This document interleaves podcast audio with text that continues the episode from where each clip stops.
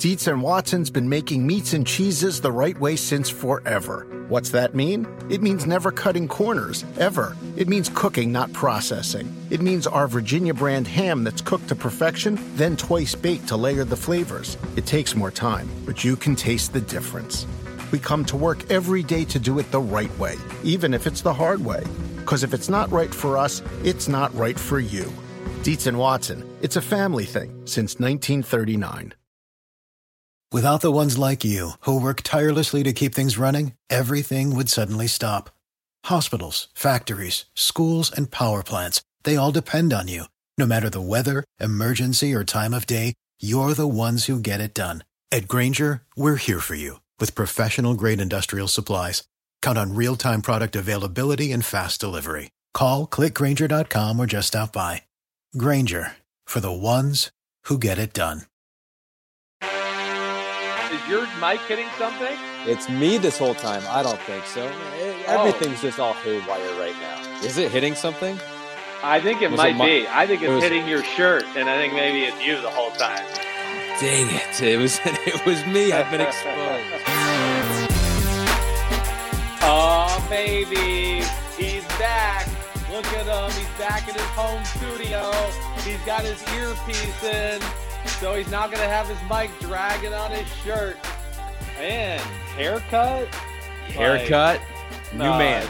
Trimming of the beard and everything? Trimmed up the beard. Yep. Trimmed to the beard, haircut. I got power back, Chris. You got power back. We were this close to doing a podcast together in the same room for the first time in what feels like probably seven or eight years. But that did not happen. We both got our power back just in time. Well, I know it, we did, but I, you're right. I mean, I'm kind of, I was kind of excited to do it with you in person. Um, my only thing is like, there's no food at NBC Sports right now, and of course, I'm up Right. at 5:30 in the morning doing the show, and I, I got to eat something between then. So it just made sense to go home. But like, you want to make a pact maybe next week? You want to do it together in person? Do I would something like love that? to do that. Let's do it. Let's do it. Let's plan for it. I, I, I am like, uh, yeah, because we were both excited about it, but I am a little disappointed that we both uh, just like bailed back to our home studio immediately when Yeah. our power came, came back on. So we weren't that desperate to be back in the same room together. But uh, yeah, we we had uh, no power here in Connecticut where I live for i think it was six days, which is m- more of a problem here at this place because we are, we're on well water, and so then we don't have water either. Um, So I learned I learned two things, Chris, while while I was home with no power. I learned how to chop up some wood with an axe. I did that for like the first time in my life, and I have two blisters to uh, to show for it. I'm not like that kind of a guy, but I, I'm developing it here. I'm developing a new skill. And number two, uh, I learned how to flush my toilet w- by just pouring water into it. So I was able to get big jugs We- of water, and now I know how to do that. We had similar weekends then. That's good to hear. Yes, because you're right. I'm on the same issue, Ahmed. Like we have Yeah. well water here. And when you don't have electricity, the pump brings the water to the house. And so we uh, the idiots that we are here in the Simms family, we do we had a gener we have a generator. And when the, when the power first went out, the generator kicked on, but nothing in the house kicked on. And we went like a day without realizing we had like a switch turned off on our generator. and I was having the same issue you do. So, like Saturday morning, for a visual of everybody, I had to wake up early and go to the bathroom. Like, I, I had to go. Sorry. Yeah. And there's no water in the toilet. And you're like, oh, wait, I got to go to the bathroom. Like, what am I going to do? And I found myself walking up to my pool with my robe on with a big bucket and using pool water to put in the back of my toilet so there I could go to the bathroom. So uh, gross, but that's what we had to work with this weekend. I, I, I legit didn't know where that story was going for a second when you said you were heading up to your scared? pool and needed to go to the bathroom. I was like, oh, no. I was like, I'm not swimming in Chris's pool uh, for the no, don't do that. You're right. And well done by you um, intentionally wearing the dark shirt today because Yes. you know there's been a lot of talk about your armpits on social media and things like that. So all right, good. You're looking good so far. Looking good. Some someone legit sent me a uh, sent me a direct message. Such a nice person. uh, that, saying that he had a similar problem as me, where he would sweat even in a cold room just sitting down. And he sent me a picture of the deodorant that he uses. Uh, and so I'm going to go to the store. I'm going to check out that deodorant and get it, and it could solve my problem here. So we got some super nice listeners, Chris, and we got super smart listeners as well because we did a whole Ask Me Anything pod. Um, we came up with the uh, idea Pete did just a couple hours ago, and we already got legit like 30 or 40 really interesting questions. So they have they have come through once again and they have saved us once again. So, Chris, are you prepared for a all Ask Me Anything podcast here? I am, and you know, I, I mean, it, it's great to hear. And again, we're going to have to continue to be creative. You know, my my expertise or where I love to dive into is football and preseason football, X's and O's, scouting, yeah. schemes, things like that. We're, we don't have that, so we're going to have to make do with what we have right now. And that's where, like people with the podcast too I, have been tossing around the idea maybe we get into more X's and O's. Maybe we ask the fans to ask more specifics about what a scheme this scheme is, or how's it taught, or this specific play that might have been important last year, and we break that down. I mean, I'd love to do that stuff too. And of course, if we're going to be in person, we could probably yeah. pull it off next week if we got a whiteboard or something like that. So just throwing ideas yeah. out there, and and hopefully uh, the fans will want some knowledge as as far as that's concerned.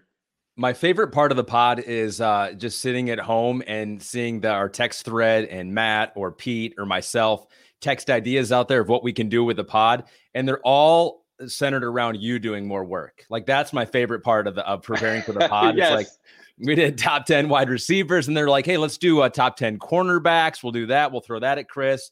And then uh, one of our uh, one of our uh, fans out there tweeted us that we should make up a fake team. And I had the idea.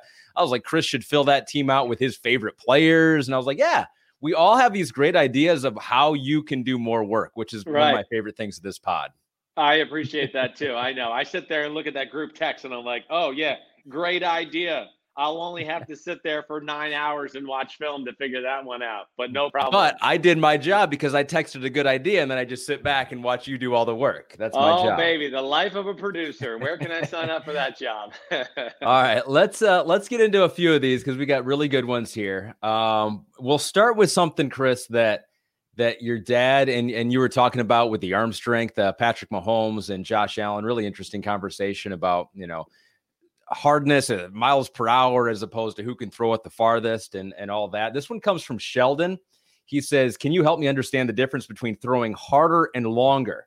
Like one has a faster traveling ball question mark because if i'm right the faster traveling ball is farther and harder assuming they're both thrown at the same trajectory so you know you were trying to make the difference your dad ultimately said he thinks josh allen can throw it farther and harder um, you think there's a little more nuance to that to that conversation. So so what is the difference between harder and longer as far as throwing the football? Well, it's a great question, and I think the first thing is they're like, yeah, more times than not. I, I understand what he's trying to say. You know, if you have more ball speed, right, and you throw the ball at the same trajectory, then yeah, the guy that can create more speed with the football should be able to throw it farther. And right. that's that's true for the most part, but not always because there are some like other factors that go into throwing a deep ball, right? Like Vinny Testaverde and his time could throw it 80 yards. You know, he could do that. Now, he couldn't sit there and lay into a fastball like Dan Marino or Brett Favre could and throw a 105 mile per hour fastball over the middle you know, the way they could. Now he could throw it 101 or 100. You know what I'm trying to say? He could still right. throw it really hard. But there's the the the thing that I guess the the best way to describe this is kind of like launch angles, right? And Dan Marino is one of the perfect guys to really talk about. Dan Marino, we know, quick release, had incredible arm speed, and yeah. that led to you know just shoo, Mark Duper and Mark Clayton and lasers all over the field. Right. But he also did not have the most flexible of motion or the most flexible, you know, lumbar area to be able to. And I, I again, I wish I could stand up, but oh, to be too. able to get if, if we had if we had come through with the in-person pod, you could have right, stood up. We would have done it. But to be mm. able to get into these type of positions, right? like anybody go out there and watch the Hail Mary from Aaron Rodgers against your Detroit Lions, you know, from a few years Yeah. back on that Thursday night game.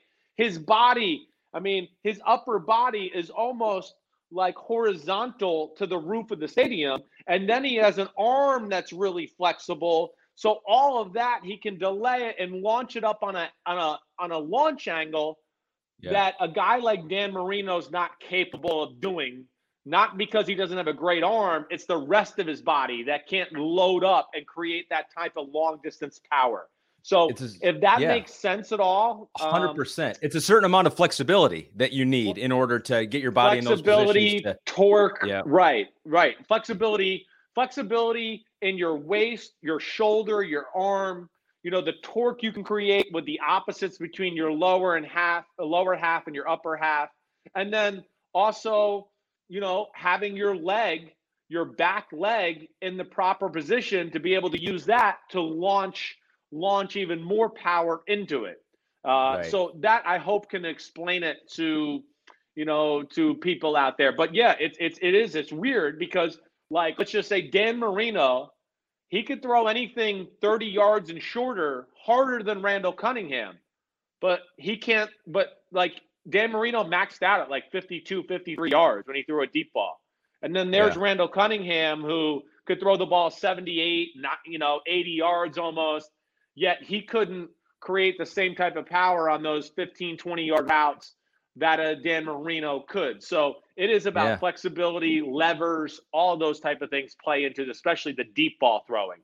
if you had to choose one, if you could only have one elite ability, whether like you're Dan Marino and you could throw it on a line for 40 yards, or you can throw it 80 yards, but you maybe can't throw those out routes quite as uh, with high velocity. Which one would you pick? I would probably take the Dan Marino route. I just think it's Yeah. more, you know, relative to what you'll have to do on a consistent basis rather than, yeah, it's cool to throw it 80 yards and obviously you have a strong arm, but it's very rare you have to really launch a ball like that in an NFL game and use max power. I mean, it almost never happened to me within the real, you know, other than a Hail Mary or anything like that. So it, it's very rare that you have to do that other than a few circumstances. And, uh, you know, we've seen some guys be able to do it at a special level. But that's where Mahomes and Allen would be really interesting to me because Mm. they both have that limberness and that flexibility and that power and all of that to launch the ball far and high and and and put it in a trajectory angle that you know a lot of quarterbacks won't be able to replicate. I hope So I feel bad. it. It's a hard one. A hundred percent. No, that was super clear. Um, and I feel bad because I let your dad down because you were talking about the velocity at which they throw, and your dad brought up the combine um, miles per hour, which they do test there. And he was like, "Oh, um, it looks like you're looking it up right now." I did not. I I, I, I failed. Um, but I am looking at it right now, and it is really interesting. I'm looking at Josh Allen in 2018. Now, not all quarterbacks throw at the combine, like Joe Burrow and Tua did not throw last year. Um, Yeah. In 2018, Sam Darnold did not throw. Um, but Josh Allen, he's got the highest recorded here that I can see going back to 2008. He was at 62 miles per hour out of his hand. Yeah. Uh, uh, Baker Mayfield was not far behind. He was right around 60 miles per hour. And then right at the bottom, the the least, Lamar Jackson, 49 miles per hour uh, in 2018 of all the quarterbacks who threw. That's crazy to me yeah. that he well, was that low. It, it is. His arm is stronger than that. You know, I don't know if he knows, or especially at that time, maybe some of the proper mechanics to control the ball and also throw it really hard. See, that's where the really gifted ones are. That's where Mahomes and Josh Allen and Rodgers and Brett Favre and John Elway guys, they can throw the ball as hard as they want. And the room for error, you know, only expands a little bit where you just Yeah. go, oh, man, you know, usually they hit the bullseye, but now they're throwing it as hard as they can. Now they're missing the bullseye by an inch or two. And, you know, there's some guys out there that when you do that, they fall apart completely, where you go, oh, man, the guy's a pretty good thrower. And then all of a sudden he's got to like throw one to a tight window and you go, oh my gosh, the ball, you know, exploded on him because he Right. loses control of it and he can't piece it all together to make the ball get the power that his body wants to give it and all those things. So Uh, that I'm not shocked to hear that about Lamar, you know, and, and also it can be misleading sometimes too, because sometimes guys will go away from what their normal motion is just to throw it hard, right? To where you go, okay, yeah, he threw it hard, but does he throw it like that in a regular game? And right.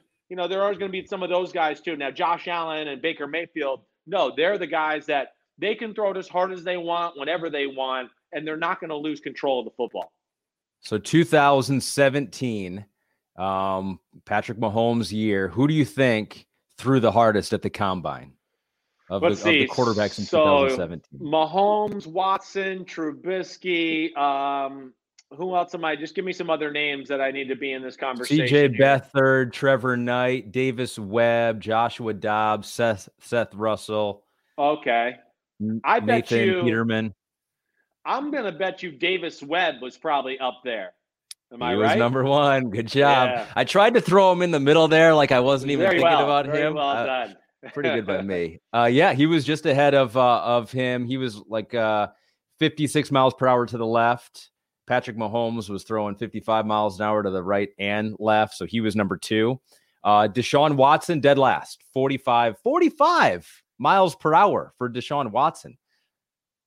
That's they another one of those things it. like you're saying with Lamar. Mm, yeah. Yeah, they just they didn't get it yet. And Deshaun Watson, that was one of the knocks for me coming out of Clemson was, you know, man, guys are so wide open. He never really has to make a big time like, oh, I got to squeeze this in there to tight coverage. I've had this conversation with Deshaun.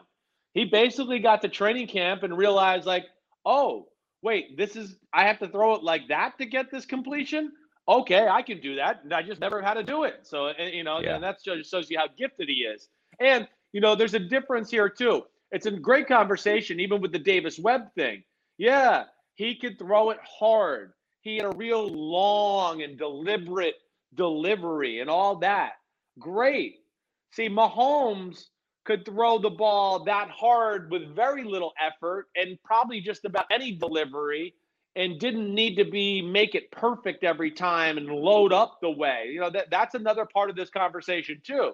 Yeah, it's great if you could throw it hard, but Mm. can you throw it hard in a compact, concise manner, not to one where we're going, "Whoa, is this going to take 7 seconds before he finally lets the ball go?" You know, by Right. that time, who gives a damn how hard you throw it? The coverage is there and it doesn't matter how hard you can throw. it. It's going to be going to be incomplete. It's about the guys who can still throw it hard with great ease or, you know, with people around them and they can't load up all the way and still make, oh my gosh, that was a fastball and he barely had any room to orchestrate there.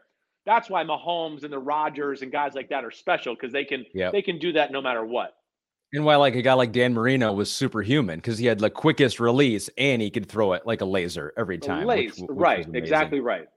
Do you have any idea what your miles per hour were? You know, The highest you ever got up to?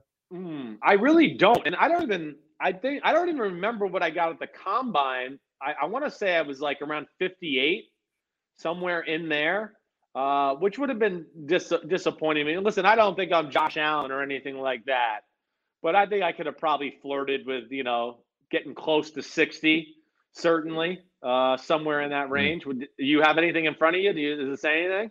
Yeah, 38, which is crazy. yeah, No. fuck you. no, I can't find it. Maybe Pete will be able to find it at uh, at some point here, but no, I, I I can't. Um, that that's super interesting though, and I I could look at that uh, those list of miles per hour and just how relevant it can be and how irrelevant it can be for for some of the other quarterbacks Yes, out there. right, right. Uh, this Can is very relevant. on the field? That's uh just like anything. Yeah, you could talk Yep. great and be the greatest talker ever, but when we say action and start recording and put a mic in front of you, can you still talk clearly and be great then? Right? And not everybody can always do that. That's why you're Ahmed Fareed. and yeah. We we millions. we can't do it from time, from time to time, as No, people notice. Um, Pete says apparently it has an NA for Chris's ball velocity at the combine. Not sure how much they kept those records back then, or maybe it just didn't show up. Right? It, it's got to be a certain speed to get a reading, and it was not able. I think I broke the radar gun and they just were like, not applicable. We're not sure. Uh, that's uh, that's super interesting. Digging back into your past, and this one does as well. Malik Gordon says, "What was your favorite pass concept as a quarterback?" So think of all the all the different pass concepts that were that were out there. What was your favorite to run as a QB? Well, there, there's there's so many. I, I of course loved anything aggressive or pushing the ball down the field. I'm not going to sit here and tell you like, oh, the four yard slant route with the guy in the flat at two yards is my favorite play. I mean, yeah. No, certainly the wheel not. route, the wheel route to the running back out of the backfield, which yeah. I, have heard is one of the hardest passes to complete for a quarterback. It can be very hard. It definitely is. It's hard to dictate the speed in which they're running. They're running backs. They're they can take some weird angles at times. Yeah. Uh, so it is not as easy as it looks sometimes. But you know, I loved anything play action. We had a play called like pass 97 power X special and this was a play action pass where Joey Galloway and I had to read it on the run. And hmm. basically, mm. he had 20 yards to make a decision to see where where the safeties were. When he got to that 20 yard mark, he had to make a decision and go, okay, I think I'm close enough to where, boom, I'm going and I'm going to run by these guys and Chris is going to launch me a bomb. Or he had to go, wait, they're way too deep. I'm not going to be able to beat them. Let me put the brakes on and run a basically like a 22 to 24 yard curl route. I love that play. That was one of my favorites. We had a lot of different ways to do it. Uh, and really, a lot of the times it was a total sellout for the run and just a one man route, or maybe just Joey Galloway and like the tight end in the flat. But I love that because it led to a lot of big plays and it was aggressive. But like, if I had to get into a true concept, Ahmed, uh, we had a play in New England and New England's different than most teams, as I told you before. Their plays are more times than not all purpose. You know, Jon Gruden would run plays where we would always call two plays in the huddle. Or if we didn't call two plays in the huddle, one side of the formation was meant for two deep coverage, and the other side of the formation was meant for a one deep coverage, a single safety type coverage. And then you had to play off of that. New England doesn't do that. New England just goes, no, we got these plays. We think they're good. You know, we've thought about it and taught it the right way to where it there there should be somebody open against every coverage. Somebody should be open. And it was called 64 sticks. Gun trips right, 64 sticks. And basically, the single receiver to my my left would run a 20 yard comeback. So you'd drop back and you'd look at your you know comeback. Okay, and if he wasn't there, there was a deep cross by the tight end route. The tight end would run like a 22 yard crossing route. So there you are. You're looking to your left for the comeback. Oh, wait, he's not open. Okay, now let me just look a little bit down the middle of the field because now my tight end is coming into my vision, right? I'm not yeah. having to like flip all the way across the field and not and throw it where I can't see it. Anything you want to say or ask so far before I keep no, blabbering that's here? good. Go, okay, go. good. So Yes. So you look at that. We're in the middle of a play. We're in the middle of a play, Chris. You sorry, coach, much sorry, time. coach. Sorry, coach. Hold on.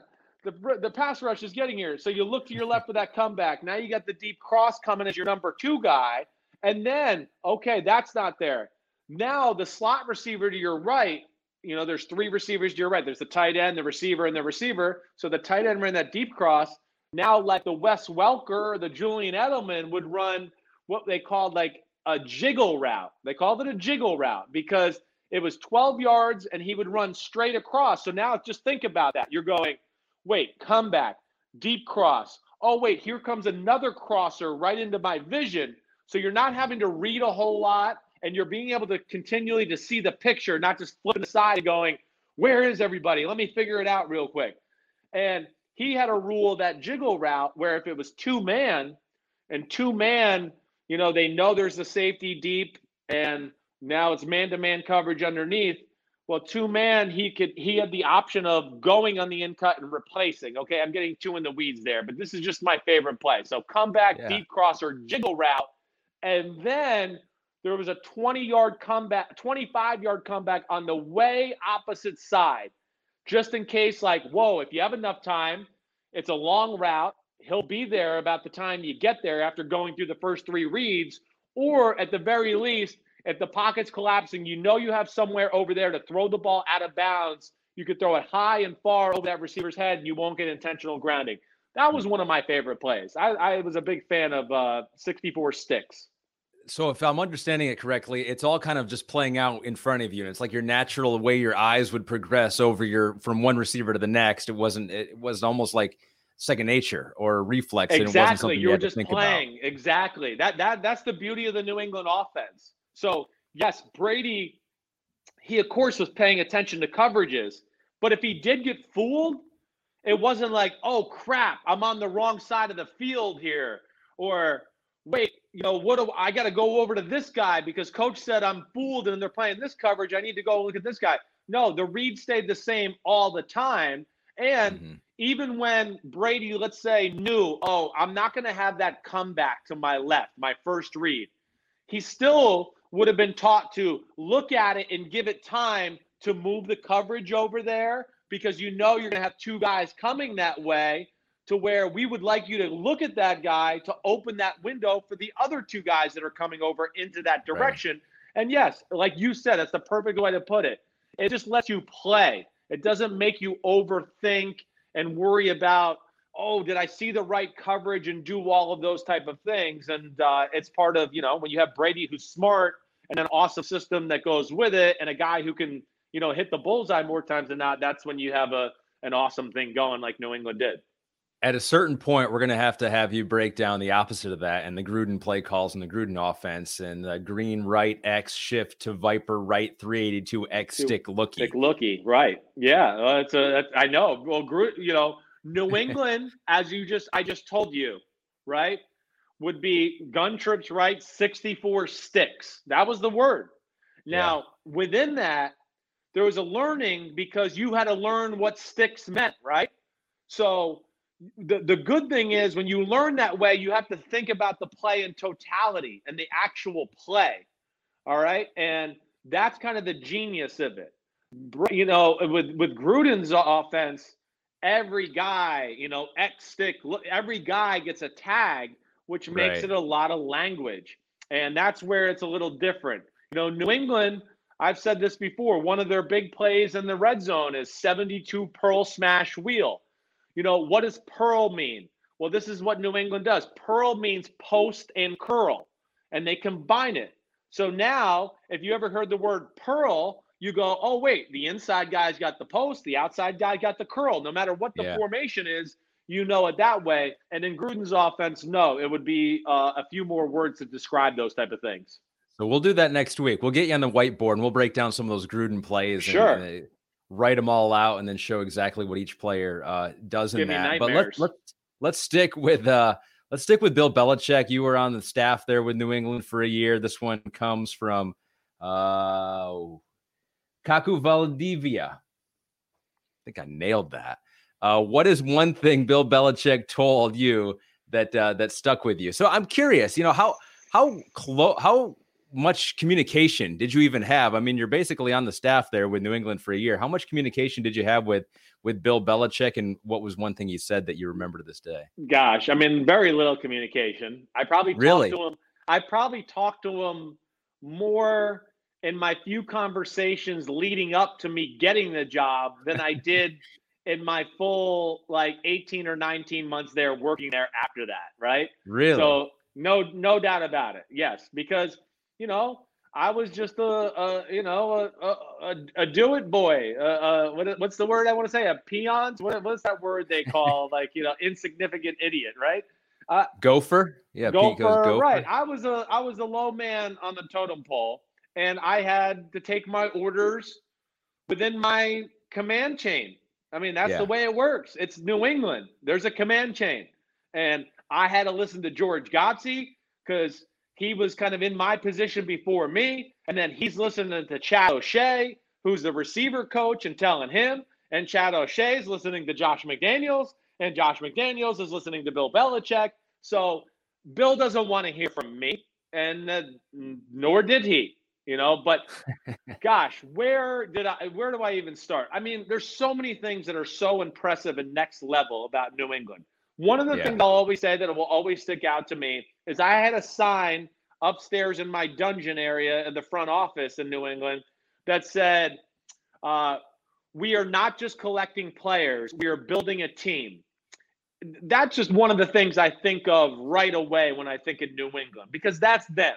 They're not like, "Oh, that's the best player available. We'll take him. We'll draft him." Yeah. Well, coach, you have you know 12 corners that were the best player available. And, you know, he realizes, oh, that's stupid. So they're in about building a team. What fits that scheme?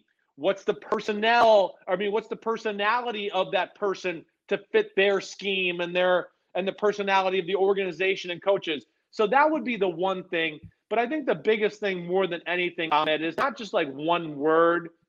It's just the daily grind and humbleness and just put your head down and work environment there that to me just blows the rest of football, the rest of the NFL out of the water.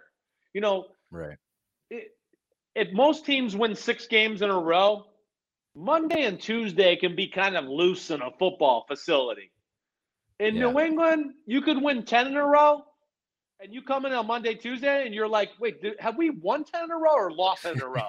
What yeah. the fuck is going on here?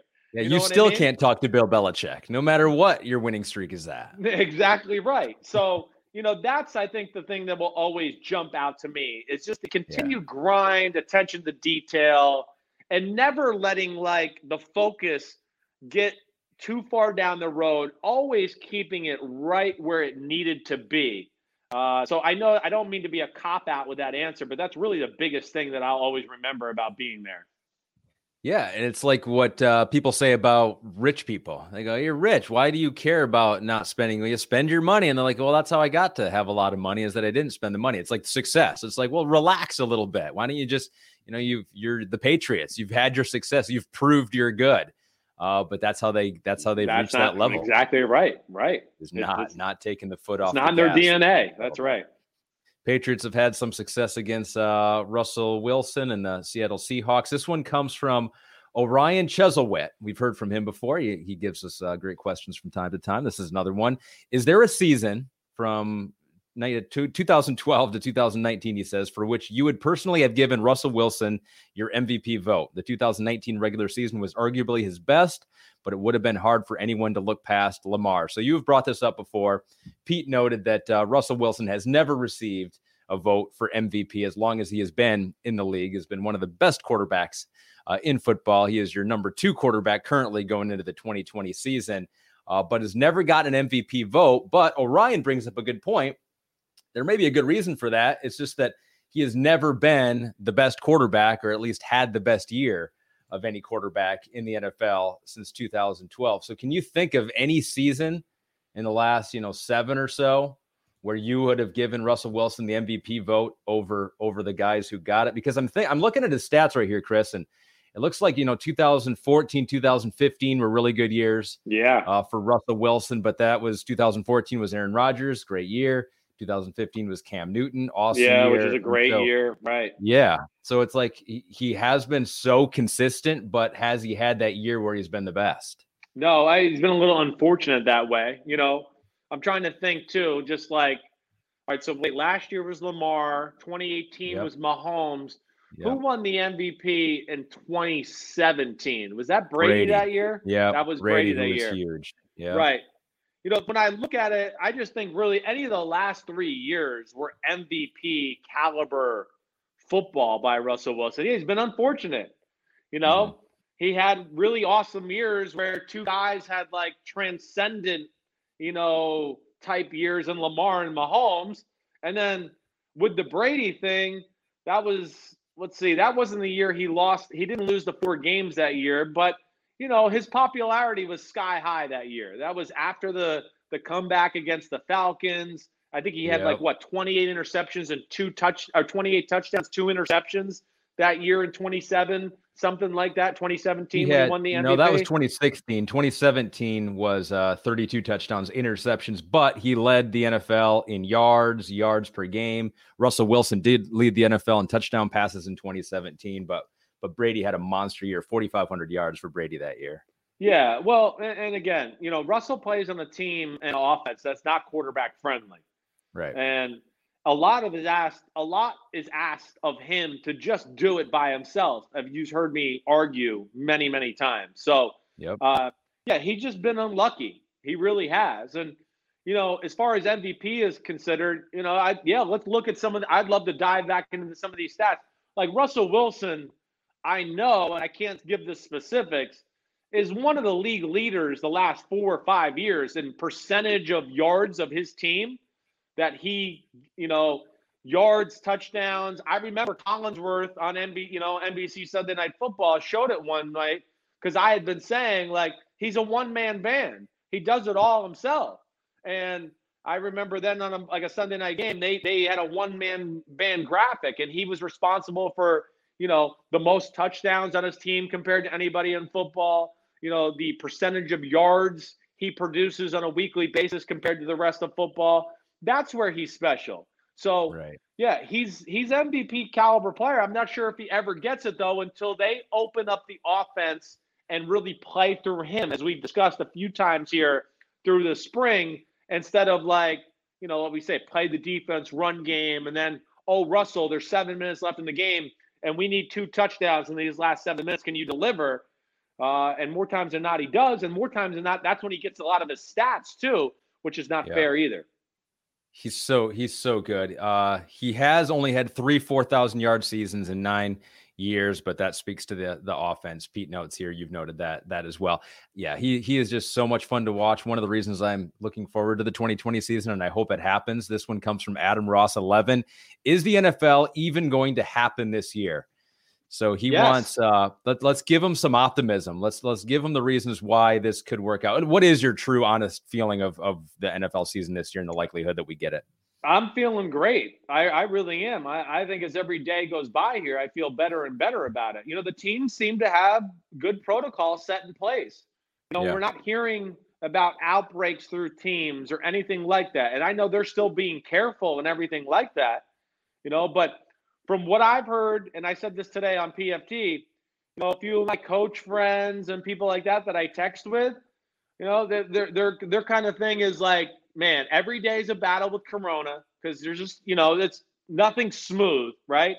Oh, yeah. you know, well, we're, we're supposed to have an 8:30 meeting. Well, you know, guys are still getting COVID testing. They're not here yet. They're they're they're out in the lobby waiting to be passed through. Or, you know, hey, where's the defensive line? We're having the defensive line meeting. Well, you know, this guy was in a special teams meeting and the D line's meeting on the other side of the stadium. So it's it's a 10 minute walk for this guy to get there. You know, so yeah. those are the issues, but I think they feel good about all the protocols in place. And then the one thing that's been like uh, repeatedly said to me is the players are they're taking a lot of responsibility. From what I've heard, they're they're on each other's asses. Like the older hmm. players are are on on the young guys making sure they don't fuck this up for everybody. So yeah. uh, I think that's going to be the best way to, to make this keep going. Of course, is be safe and do all the things when you leave the field. But these veterans are going to have to stay in the ears of these young guys and make them feel a little uncomfortable if they're the ones to, to mess up. Yeah, that's always been the case. I mean, it's what we saw with the NBA, right? They have that hotline where NBA players can call and rat out anonymously some of their yeah. teammates who are not following the protocols, which is what you want. You don't want one person to blow it all up for for everyone else or blow it up for for your team. I think one of the hardest things, Chris, for the coaches this year is being able to be as uh, as tough and intimidating with the big shield over their face. It's all like near impossible, right? Oh, it, it's it's it's hilarious. I I FaceTime some of these guys yeah. I was on FaceTime with a head coach and an offensive coordinator the other day on Friday or Saturday. And, you know, yeah, they're wearing masks and you can't yeah. hear the right way. And you're going, what? Right. You know, it's just, yeah, I'm sure guys are getting chuckles out of seeing like Bruce Arians come in like he's like some mad scientist with all that stuff on. But, yeah. you know, I, I, the whole year is a psycholo- psychological experiment. You know, that's the one thing I'm learning right now from watching the other sports, right? You know, it's in some ways to me, it's going to be interesting. It's it's evened out the competitive balance a little bit to me. You know, I think about the PGA Championship yesterday with a young kid, 23 years old. He just wins that. You know, does that happen? If there's 200,000 screaming fans there, right? I don't know. You know, does you know, LeBron James' greatness is the ability he can play in front of people and people can be telling him he sucks and booing him. And then, you know, he loves it and rises to the occasion and yet can block them out and still do things the right way. That's the greatness of LeBron James. Who the hell gives a shit about that in the Disney bubble? There's nothing yeah. to worry about that. So now the guy who's nervous and listening to every little thing from the crowd and all those things, he can play free. I just think it's an interesting thing to watch for here. You know, like we know Brady can block anything out. Who are the quarterbacks that can't block things out? You know, yeah. maybe they have a little bit better of a year than we expect because there's not that, hey, you know, you suck you suck. You missed this guy. Like you don't have to yeah. hear and that. Then the, and then the player that goes, I do suck, man. This is terrible, and gets really yeah. No, I think that too. It's like who who are these players we've heard all the time? Oh, he's more of a practice player. Looks great in practice. Get him on the field during the game in front of fifty thousand fans, he falls apart. Yes, Those players won't have that issue this year. Yeah, that's a I know. great point. Very interesting. Um, okay, so uh, this is an interesting one too. So this one comes from. Oh man, these are these are hard to. Oh, Bonia Isaac, got it. Bonia Isaac asks, would you be more surprised if all four teams from the NFC West or AFC West made the playoffs? So which would surprise you most? So here's the AFC West. You got Kansas City, you got Denver, you got Oakland, you got the Chargers. You think it's more surprising, less surprising if all those teams made the playoffs, or if in the NFC West, San Francisco, Seattle, Rams, Arizona? Hmm. That is a good one. Because, you know, really, first off, let's just break it down and flush out. The NFC West, I don't think, you know, we're, we're expecting the 49ers and the Seahawks to be in there, certainly. Yep. yep. I don't think, I don't think, I'm not going to be shocked if the Rams are in there either. Mm-hmm. Now, the Cardinals are the big question mark. And, and, right. and as much as I think they're going to be improved and more fun to watch, I'm not, I'm not sitting here thinking they're a playoff team this year yet. You know, my my our buddy Florio thinks they're going to the playoffs this year. I'm not ready to do that. That defense stunk last year. There's a lot of young guys on that football team. I just don't think they're going to I think they're 2 years away. I think they're going to be competitive and better, but mm-hmm. now you go to the AFC West, okay. Woof. You know, we know the Chiefs. Chiefs they're are in. going. You're right. Denver was 7 and 9 last year. Oakland was 7 and 9 last year. Chargers were 5 and 11 last year. Bad Man. down year after a good year.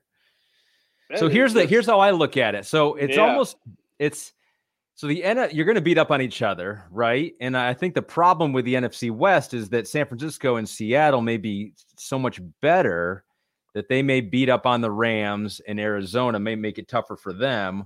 Whereas you won't necessarily have that with the AFC West. Denver, Oakland, the Chargers could all maybe squeak a eight and eight, nine and seven season together and and squeak in. So I'd I'd probably go with the AFC West more likely that all four of those teams make the playoffs. Yeah, thinking that it'll be more competitive out of the bottom three teams, I, and it won't yeah. be as much cancel culture there. Basically, is what you're cancel saying. Cancel culture won't be a thing. Yeah, yeah. Right. Cancel culture won't be a thing in the AFC West. I'm trying to look here too because I know the NFC West plays the AFC East and the NFC East, oh. which is certainly you know, not the worst divisions to be playing. And then the mm-hmm. AFC West, I'm trying to figure out who they're playing this year.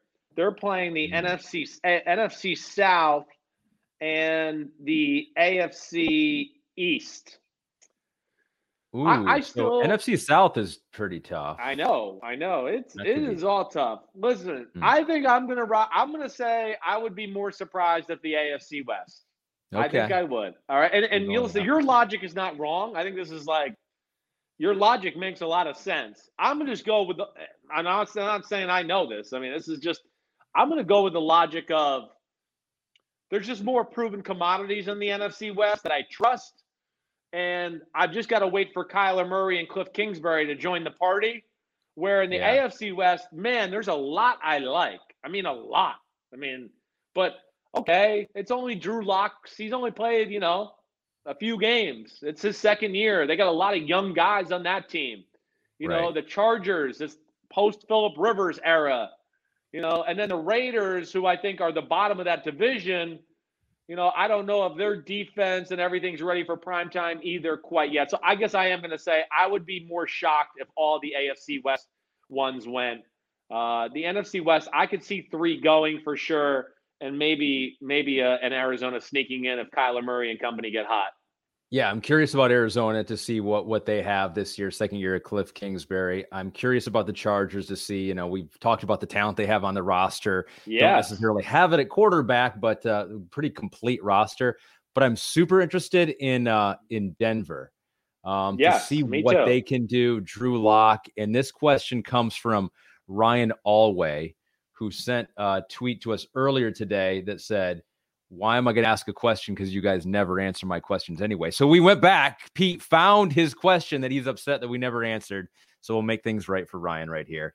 Uh, he goes, Morning, Chris. You truly have the best NFL morning show on TV. How did we not answer this question? If you start your question with that, you're Should normally be like automatic. top of the list, right? Top of the list. He- He goes, Do you think Vic Fangio is the correct fit for Denver? Do you think he's the correct fit for Denver? I do. Yes. Um, I don't know what just happened here. Hold on one second here. I don't know what just happened with my. Oh, that's it. Oh, there we Ryan, that's all you get. Ryan, that's all you get. Chris I'm is good. done answering your question. Oh, Uh, Ryan, I, I first off, thanks for the compliment. You the man. And Uh-huh. if if your questions don't get answered, just start writing Pete D and start Yes. giving the middle finger emoji, and that'll get his attention, right? Yep. Yeah, we would Uh, we would have answered that question, but Pete never gave it to us. So yeah. it's Pete, what a jerk Pete fault. is. Yeah, well, he he tries to hide the people that like me. He loves to tell me the people that hate me. Um, but but I do think Fangio's the right fit. I do for a bunch of, you know, first off, he's got a great defensive mind. He's of course got a very calm, even keel demeanor, right? Which I think is always good for a younger football team, and I think that's what Denver would be in my eyes for right now. So yeah, and they were in need of a a defensive mind. They got talent there.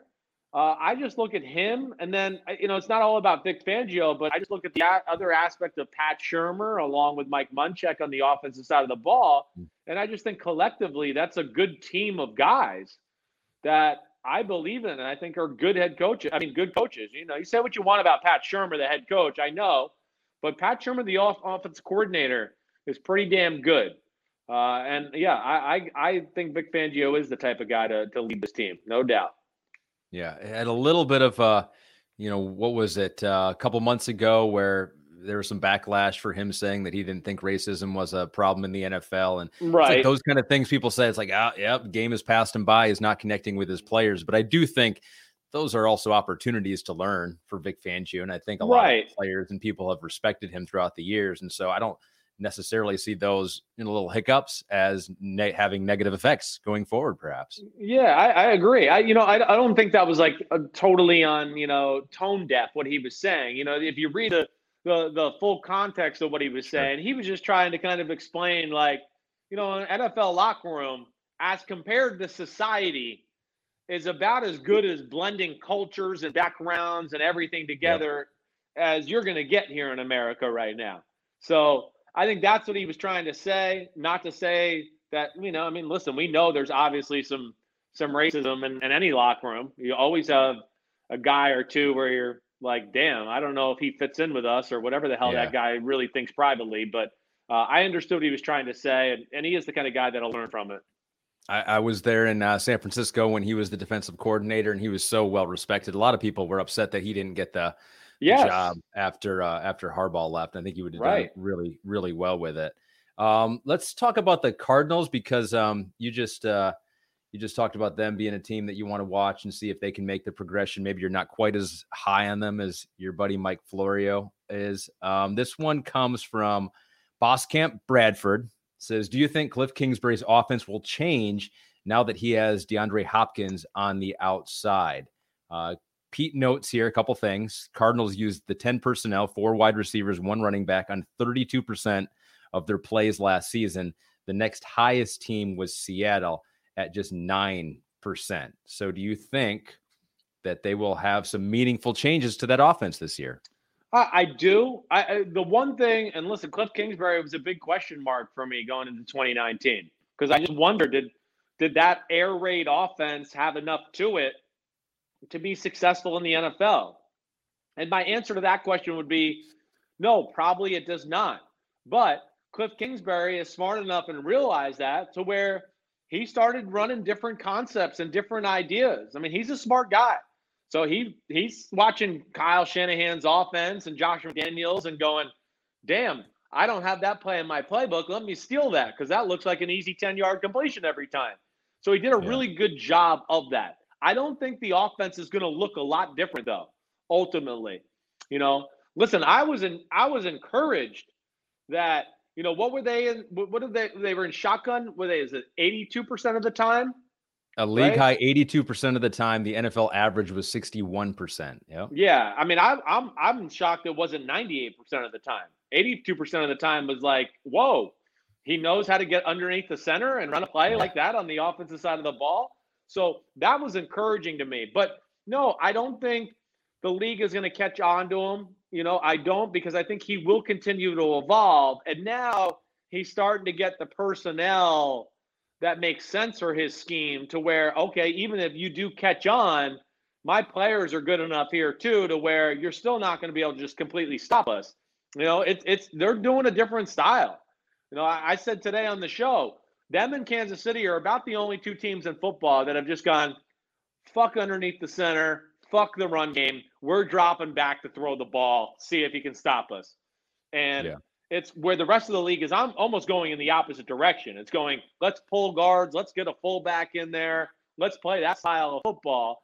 But with Arizona, it makes sense. And, you know, within the offense, the receivers they have, the running back they have, and then the quarterback they have, spread the field. Give this guy lanes to throw, give this guy area to run and scramble and do all those things. They'll use the screen game as part of their run game. He's an unbelievable screen game thrower. He's got one of the quickest releases in football, strong arm. So, you know, I, I think their offense will continue to go upwards all the way here.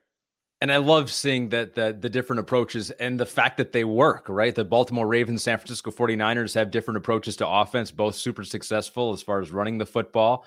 You can have the total opposite in Seattle when you put the game right on Russell Wilson's arm to have him go make plays with the passing game and Kyler Murray.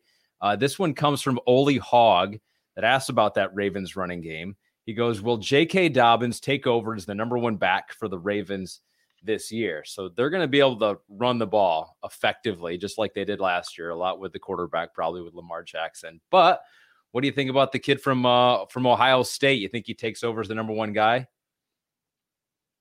Yes. Like I don't know if he'll get as many carries as a Mark Ingram, right? I, it'll be close, but I think when they have some of their bread and butter run plays, right, where they're like, oh you know, we've schemed up this run game design for this defense this week. They'll favor putting J.K. Dobbins in the game for those type of plays because I think they'll realize he could probably capitalize on more than maybe a Mark Ingram. And don't get me wrong, I'm a big Mark Ingram fan. He's a sledgehammer. Nobody hits the hole as hard as Mark Ingram does in football. But at the same time, Mark Ingram's not the same kind of the type of guy that oh, wait, there's an alley. Oh, there he goes. Oh, nine yard gain for Mark Ingram. Oh, great. Good run. Good run. Nine yard gain. Yeah. J.K. Dobbins, we're going to go, oh, there's an alley. Oh, oh, he's gone. He's gone. It's 80 yards. Touchdown. Nobody can catch him. That's where he's going to be special. So they'll still do a good job of rotating the backs. Ingram will be the trustworthy one, probably more the short yardage guy. Oh, it's the fourth quarter and we're up by four. We're trying to run the clock out. That'll be all Ingram. But when it gets into like, oh, special, let's try to hit a home run, I think they'll favor Dobbins there. And there's don't overdo it with Dobbins. Let's make mm. him last. You got all these running backs. Let's like let's make his career in Baltimore more than two or three years. Let's make it five or six. Use Gus Edwards, use Mark Ingram, use some of those other guys to where you can continue this stable of good running backs around Lamar Jackson. I love watching the the Ravens and the the way they play. Like if you if you had your choice of offenses, because it seems like you're you're right. The trend is is throw the ball. It's it's effective throwing the ball, and you can do it. Just do it more and more. Don't try to like Seattle. If they just abandon the run altogether, it'd probably make their life a whole lot easier and their offense a whole lot better.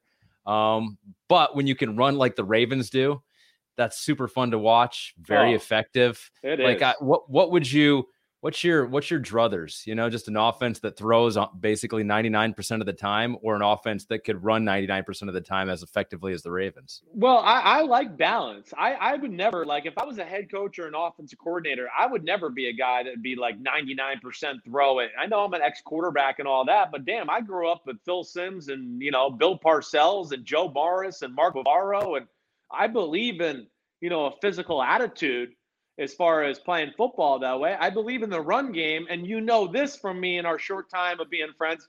I believe in the play action pass game. That's yeah. to me where you can really expose people big time. So, you know, that's why I love a Shanahan offense or Josh McDaniels because, you know, they have the run game, it's well thought out. They have a zillion play action passes off it. And then, of course, if they get down by 10 or 12, they can get into that, oh, we got 99% pass plays here and start dishing it around that way. Um, right. You know, the, what the Ravens do, you, you know, you need a special quarterback like Lamar Jackson type to do that. Uh, certainly, and and they have that, and they they built something special there where scheme and personnel really fit perfectly. Yeah, the play action game, one of the teams that run that a lot and effectively, the Minnesota Vikings uh, last year with Kirk yeah. Cousins. This comes from our Simms Homies uh, Twitter account that uh, follow us. We want to give them uh, props for that. Florio said he would get a tattoo if Kirk Cousins won Super Bowl MVP. What would make you get a tattoo? So, Chris, what would make you get a tattoo. We already know you got one with Kyle matching tattoos. Maybe if the 49ers won a Super Bowl, Corey one Ryan asks, maybe you would get another tattoo for that. Um, but what what would it be now? What would have to happen for you to get a tattoo? Uh there's no player that I'm going to go like, oh, I'll get. I, I'm not getting any more tattoos unless it has meaning to me. Okay, that's just not happening. Yeah, yeah. I don't care as much as I want my buddy to win a Super Bowl and the 49ers and Kyle and all that. I'm not getting another tattoo that's related to him. Okay. That's not happening. So yeah. for me to get another tattoo, I would have to be working for an NFL franchise. And then we're going to have to win a Super Bowl while I'm working there. Then yeah. I'd probably get tatted up. That, that I could probably do. Yep. Okay. So that's what Pete noted here. He thought maybe you go back into coaching, yeah, win the Super Bowl, and then you'd get a a picture of your offensive coordinator's face on your leg or defensive coordinator, right? no, not exactly. Not exactly. But yeah, yeah I, I'm like, I got a Longhorn. I got my buddies from college and a few of their initials, as you know. I got my wife and kids here on my wrist. All right.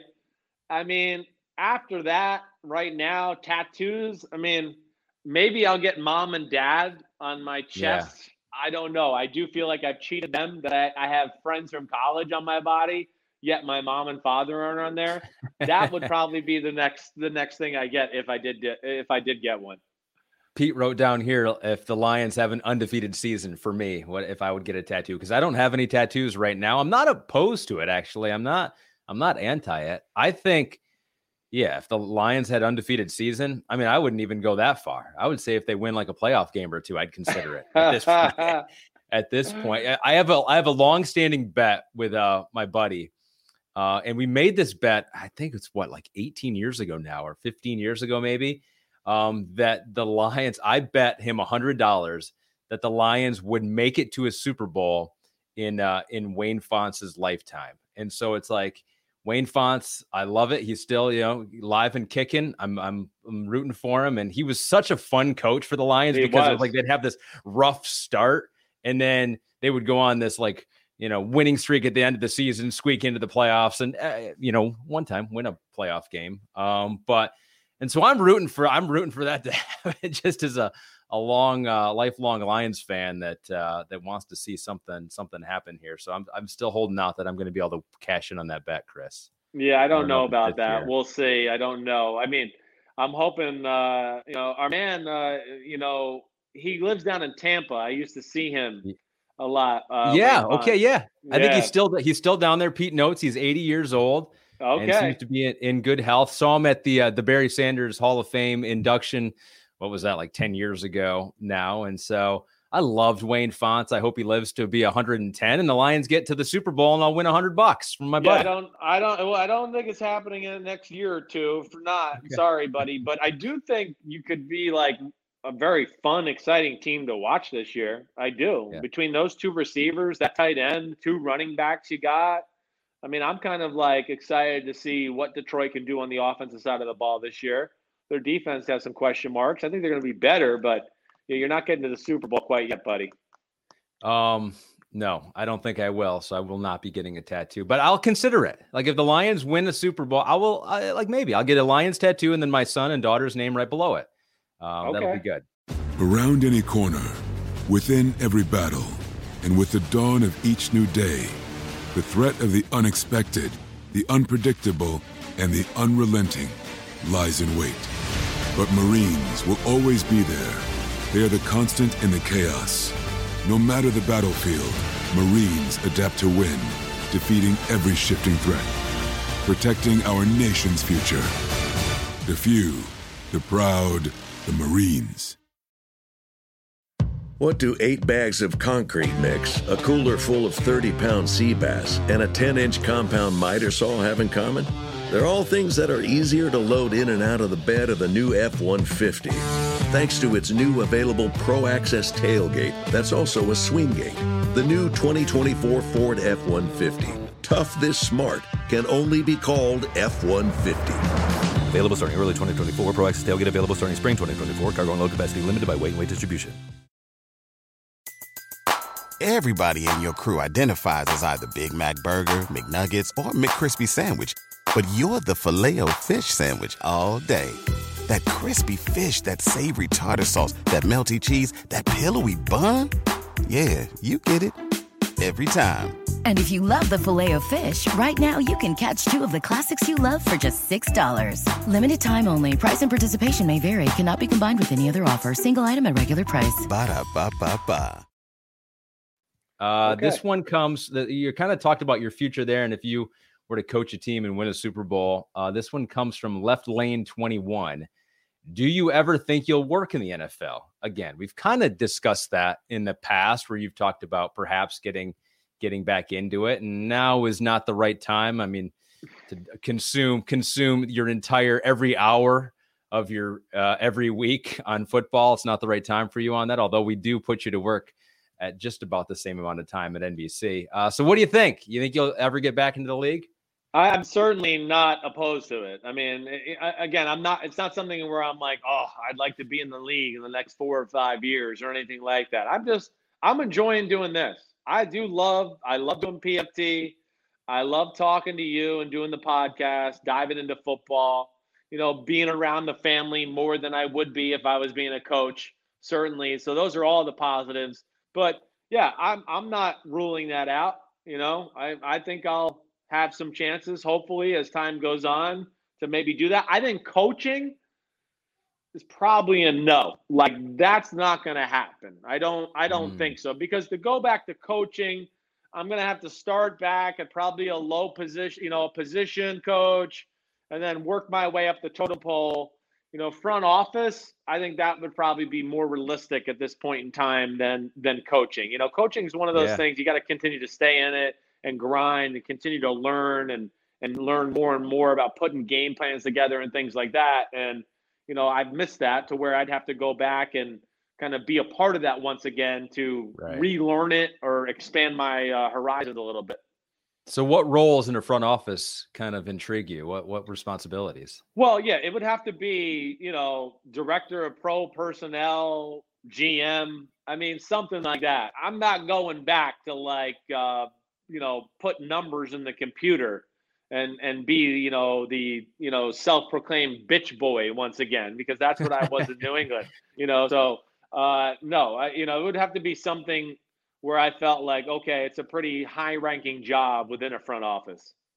Uh, I like that. And if you go, and if there's room for me, you're coming. Uh, I'll go. Right. I'll be part of the media doubt. department. Right. Teams need that.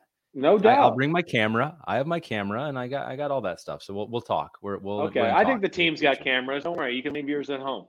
I got lighting. I got a background. Uh, okay. Uh, let's get a couple about quarterbacks here. um, because I think we're we're almost to our our hour minimum. So I think that's good. We've, uh, we've that's a success.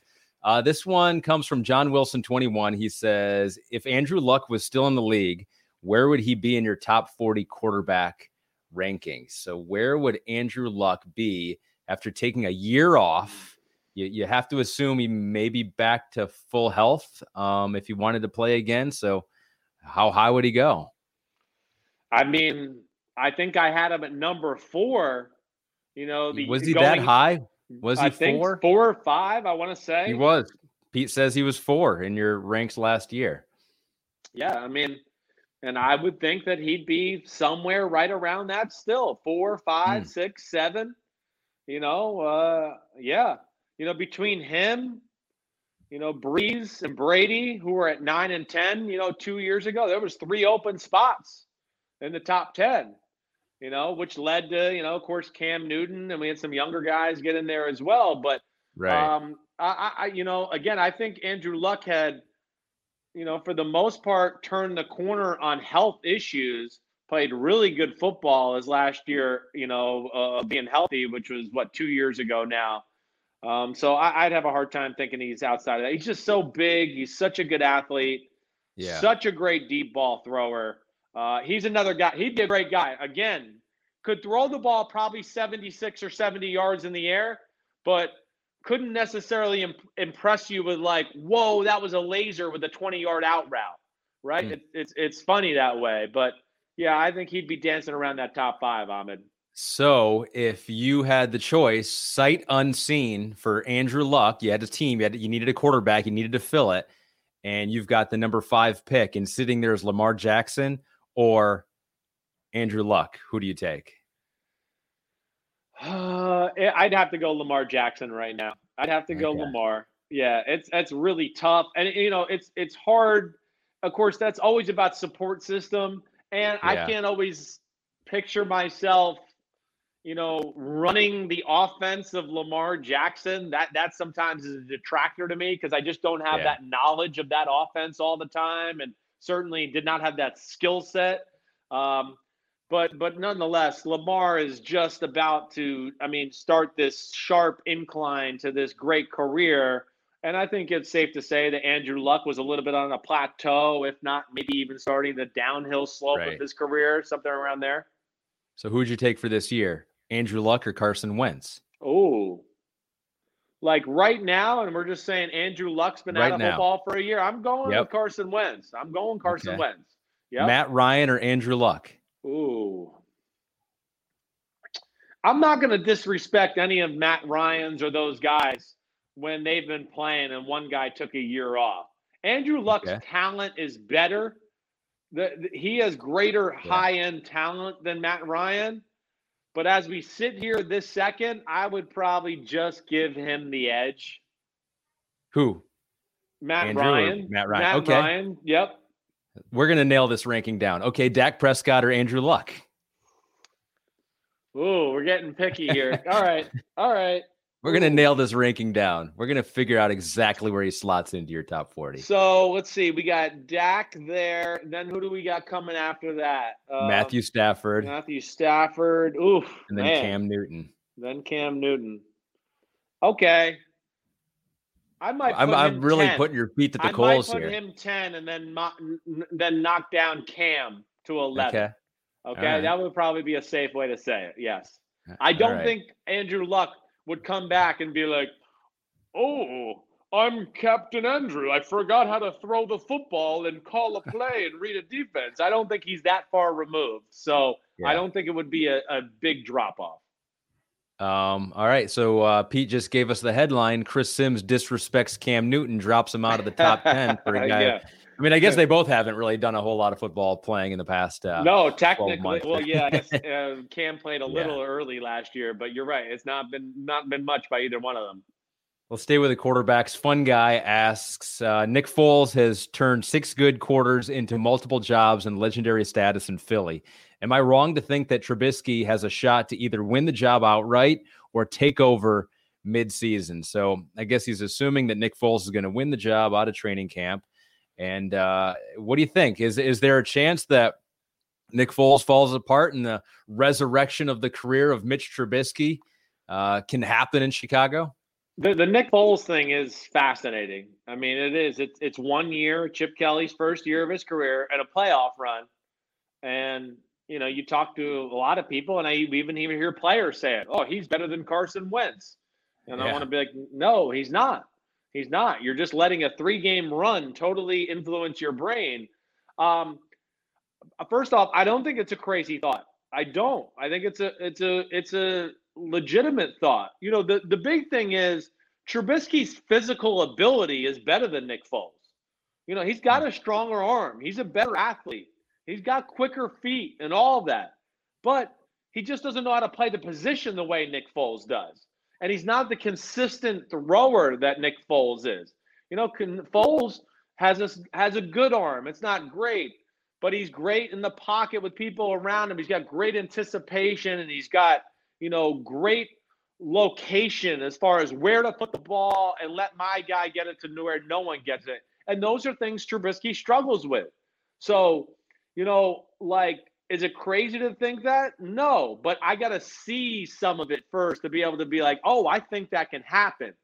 You know, no, right now, Mitchell Trubisky is one of those guys where it's like, oh, he's open. Okay, there's the hole. I'm going to throw it in the hole. Nick Foles is like, ooh, wait, he's not in the hole yet, but I see the hole and he's going to be open. Let me just throw it up in there into that hole and boom, oh, completion. And that's where he's nuanced and kind of special that way. And Trubisky has yeah. none of that, let alone sometimes even when it's wide open, he can miss the throw. Uh, and hopefully he's cleaned that up and, and, you know, can make things competitive or win his own job back. I wonder how much of this for quarterbacks too is that it takes a while for it all to click. I remember, I mean, I was never at the level of a, an elite athlete, but I remember as a basketball player, like I was never that good a, of a basketball player. I was pretty athletic. Um, but then I was in college, like I played in through my sophomore year in high school, and that was it. Then I got into college, and I was like, wait, it's all of a sudden clicking, like how to get open and and running off screens, and it's like I wonder if how much for Mitchell Trubisky is going to be when he looks back on his years here in the NFL, or at least his early years in the NFL, is be like, oh man, why didn't it just click for me sooner? And and for some players, that probably just never comes, Chris. No, it doesn't. You're right, and you know because the ability is there, like you said, like the ability is he's got the ability to do it. The ability is there. Yep. Sometimes you're not mature enough mentally to put it all together, like you're saying, to go like, wait, what? I under, you know, I get it now damn, I wish I could go back two years ago and yeah and get it and like put myself in there now. You know, uh, yeah, there's there's those are all aspects of you know being an athlete and and uh, I had something else I was going to add to that and I lost my thought about where I was going to go with that. But mm. you know, yeah, I, I mean hopefully he can get that. Oh, here is where I was going to go with it. Also, the other thing that helps those type of things is to have a system and a support system around you to build you into that person. Tom sure. Brady didn't go to New England and was like, hey, Bill, this is Tampa 2, this is cover 2, this is cover 3, I'll throw to this guy. They build him into Tom Brady. They went, okay, hey, Tom, just get us in the right run play. You know, just get us out of the huddle.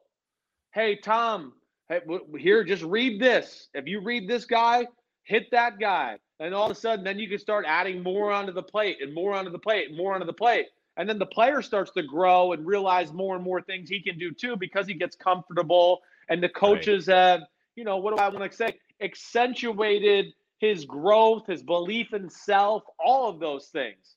And that's where people miss out on this sometimes. You know, that's where I argue about, you know, Sometimes there's not a big difference between a guy we look at as the greatest quarterback of all time and the guy we look at as the 10th greatest quarterback of all time. I want to go, no, there's no difference. One just had a great system in place to make you think he was that one number one quarterback, and the other guy didn't have shit to help him out. And that's why you think he's the 10th best quarterback. Yeah. You know, coaching, offensive line, all those things is why it's fascinating just to, you know, everyone always thinks the cream rises to the top and it's like, oh, eventually, if you know, if you're meant to be a great quarterback, you're going to be a great quarterback eventually.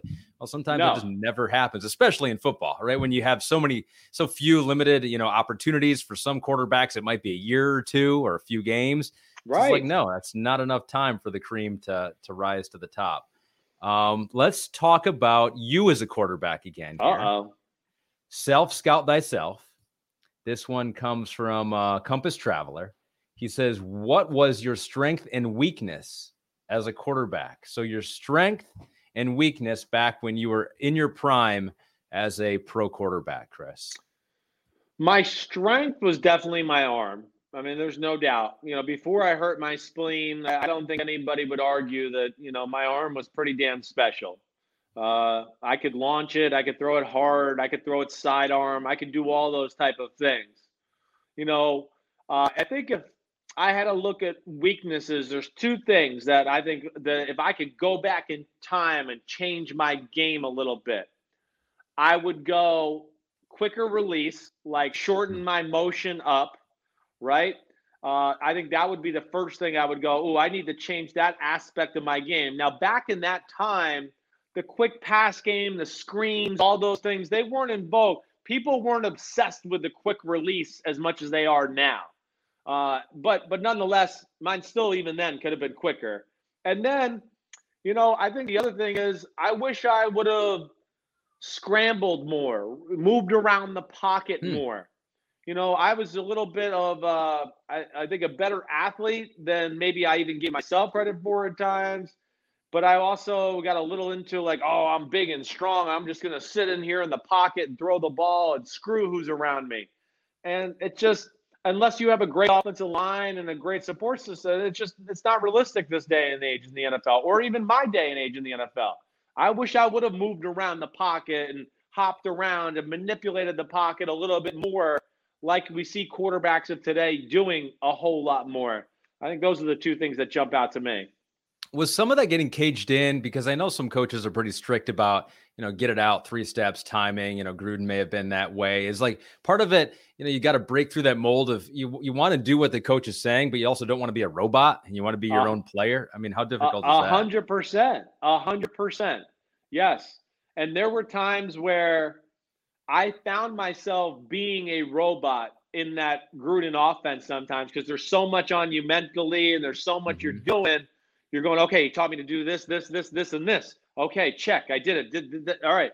Oh, wait, but I forgot to just play football.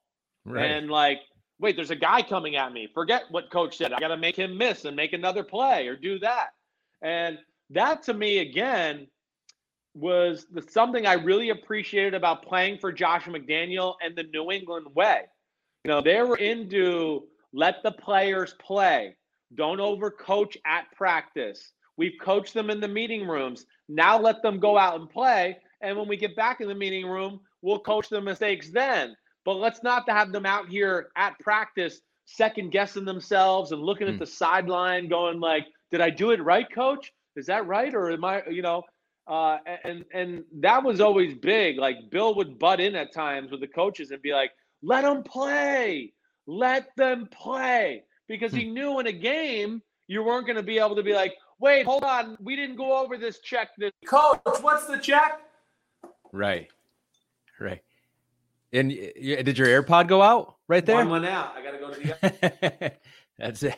That's the hour. That that usually is the hour and twenty mark. Although I don't think we've gotten to that point here, Chris. We're at hour and seventeen. Oh, we're at hour, hour and seventeen. we're almost there. Probably almost hour there. and twenty before we even, uh, you know, actually started recording. All right. Well, let's go. Let's go one more then, Chris. Cool. Because we don't want to. We don't want to deplete both of your AirPods. When we go into the second AirPod, it's just like you know what. This is time to wrap it up.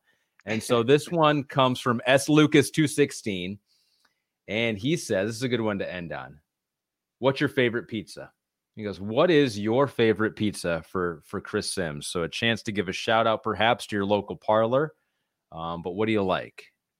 I'm a thin crust, thin crust type of pizza, cheese, and then may, you know, really, I'm a plain cheese guy most of the time. Every now and wow. then, a pepperoni or maybe a bacon on top. Okay, okay, that, like that's living. To me, the best pizza pie I know of is Arturo's pizza, pizza in Soho down in New York City. That's like uh. my ah. go-to. Like literally, have driven there with my wife. May have smoked a daddy cigar we order a pizza and walk to a park and just sit there and eat the pizza. Okay. I mean, Yeah. to me, that's good living right there. That's real good living. But I'm I'm a thin crust, plain cheese guy most of the time. We had pizza together uh, a while ago, and it was I think that was like thin crust, right? It was pretty thin was, crust pizza. It was. It was thin crust. and yeah, they and we learned about leoparding. We remember learning about leoparding while we were there too. The bubble yes. that comes up on, and that's a sign of a good dough. That was have good pizza, and I can't remember what that really place good. was called in Stamford, Connecticut, but it was very good. It was good. Um, my favorite. I am a uh, you know, growing up in Michigan, where we basically live on fast food um, and chain pizza places. So Little Caesars was huge in Michigan. So I love the crazy bread of Little Caesars. And Uh, now there's not as many Little pizza. Caesars around here. Yeah, pizza, pizza. Um, I've transitioned to uh, Papa John's and Domino's, which I do think Domino's. I'll give Domino's some credit here. Underrated pizza, uh, good flavor on the crust, and uh, I think they uh, they deserve a mention if we're going to talk about pizzas there. But Amen. that's amen, that's me. I'm a chain guy. What's What? I mean, yes. Stop. Stop. You're in the Northeast. You're like, it's the mecca of pizza. Okay? Don Yeah. Corleone probably lives right down the street from you. All right? Okay? Eat the local fucking pizza. All right? I'm telling you, it's going to be better than Domino's and Pizza Hut. Like, listen, I've had those too. They're good, but they're Yeah. not as good as, like, you know, some some old Italian guy in the back tossing the dough and making his own special sauce and doing that. All right, that that you can't beat that. I'm sorry, Domino's and Pizza Hut don't have that recipe. So stop. I've made it. you I've made you mad. I've made Pete mad on our little chat here. He goes, Domino's, what is wrong with you, Ahmed? I mean, come on. I don't go to like, I don't go to Texas and eat some crappy chain barbecue place, right? Like you wouldn't do that. Why I know I, I go to probably would do that. Uh, I would do that you- not knowing. oh, Oh, we gotta fix you. No wonder you're sweating. It's how I grew up. It's how I No wonder I would you go after uh, after football practice, like three times a week, I would go. My my mom would take me through the McDonald's drive-through. It's how we grew up. It's how we lived our life in the Midwest, Chris. We just drank soda, went to fast food restaurants, and we just we got big. That's what we got. We got large. We did do that. That's all right. Well, when you're that age, who cares? I mean, when you're in high school true. and you're playing sports, it does 20 piece chicken McNugget, two large French fries, and a chocolate shake. I mean, it might as well have been a vegan protein shake at that age. It didn't even Hundred matter. percent. Yeah. Right. So good, and I kind of want to have it right now again. Does All right. good. Um. Hey, I do want to mention here, and I, I'm. It sucks I'm doing this at the end because I think it's uh, a lot, a lot of good stuff. So many other podcasts that are out there. Peter King's got uh, his podcast out there. Has been doing work. I know he's he's traveling and will be traveling coming up here in the next uh, few days and weeks. Uh, he wrote about a day in the life of uh, the Texans, so that is out there right now. Also got an interview with Randall Cobb and Peter King is like the most in-depth NFL reporter out there. You like click on a on a Peter King story, Monday morning quarterback, uh, you know, football morning in America that he's doing now with us. It's just like it goes on forever. You just it's like infinite scroll, like a Twitter feed. It just you mm. keep scrolling and he's keep, he's still writing. Well, he's he's amazing, and then you know this is the time of the year. Like it, it you know, I'm, I'm hurting because there's going to be no preseason football, things like that. You know, but I love the Peter the Peter King training camp tour. I mean, I love it. Every year, you learn little nuances about teams that you might have not thought of, or Yeah. you start to get a feel for the vibe in that building and what they think of themselves and all those type of things. So you know, yeah, I'm glad he's getting on the road next week. I know he's got like Tampa, and Atlanta, and a few teams down south coming up, which I'll be pumped to see. And I'm glad he's getting to, to get back out on the uh, the tour. I'm not going with him. Last year I got to go with him a little bit, and it was quite the experience. Let me tell you. Oh, we should have a tell-all. We need to have the tell-all podcast of being in a car for hours with Peter King. Oh my Uh, gosh. All right, so listen to that. And if you're in Stamford, Connecticut, and want some pizza, you can go to Coalhouse Pizza. Oh, the that place was it. we went to. That's what Pete's telling us we went to there, and so that was very good pizza there. Yeah, and we got no we got no money by saying that. But if they are listening and want to give us money for saying that, we'll take it. Sure, we'll take it. Or just a free pizza. I'll take that too. That's true. That's true. That's what Pete said too. Or free pizza. All right, Chris. Well done. Well, well done by the homies again, giving us so many uh, good questions, ways to go, and giving us stuff to think about that that we hadn't thought about. It takes our brains in, in places that we didn't even know we were going to go. Yeah, no, it is. It's great conversation. I do love the questions. It does. It makes me think of things that I might not, you know, normally think of just sitting here. And I want, you know, I think we might have hit on something a little. We got into the little nuances of X's and O's today. And because Mhm. there's no preseason football, and I won't be doing that, that's hey, to the homies out there, anybody listening to the pod, send in questions about schemes, certain plays, whatever it may be. I would love to break it down. I'm bored. I need something to watch, anyways. So uh, I, I think that could be something we could maybe stumble upon here over the next month, and and maybe uh, you know throw some knowledge out to the, the the listeners of the podcast. Maybe like best best plays, like you know Chiefs best play and like what it is, you know, and Sure. like maybe like in your mind, what would be their best play, or like for the Yeah, Ravens, I, that's what we best could do play. that What would- right. yes, Right. what would how would you design the best play for this team?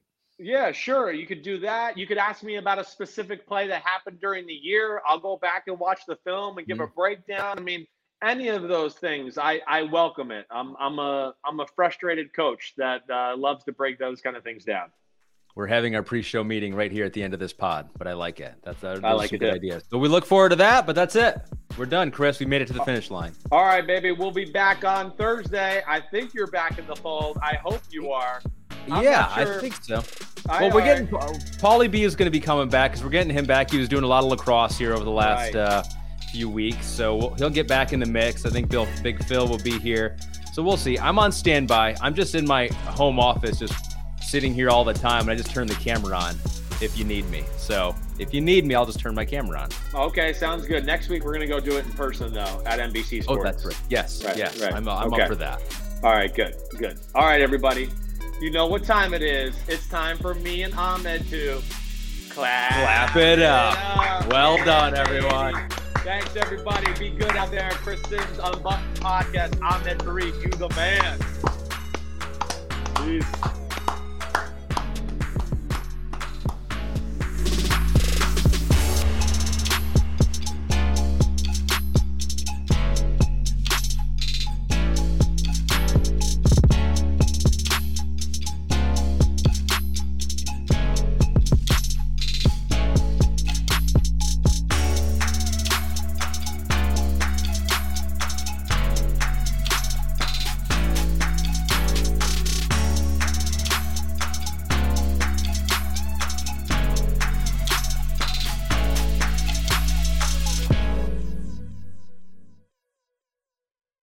The Wells Fargo Active Cash Credit Card, you can earn unlimited 2% cash rewards on purchases you want and purchases you need. That means you earn 2% cash rewards on what you want, like season tickets to watch your favorite team, and 2% cash rewards on what you need, like paying for parking. That's the beauty of the Active Cash Credit Card. It's ready when you are with unlimited 2% cash rewards. The Wells Fargo Active Cash Credit Card. That's real life ready. Terms apply. Learn more at wellsfargo.com slash activecash. Everybody in your crew identifies as either Big Mac Burger, McNuggets, or McCrispy Sandwich. But you're the filet fish Sandwich all day. That crispy fish, that savory tartar sauce, that melty cheese, that pillowy bun. Yeah, you get it. Every time. And if you love the filet of fish, right now you can catch two of the classics you love for just $6. Limited time only. Price and participation may vary. Cannot be combined with any other offer. Single item at regular price. Ba-da-ba-ba-ba.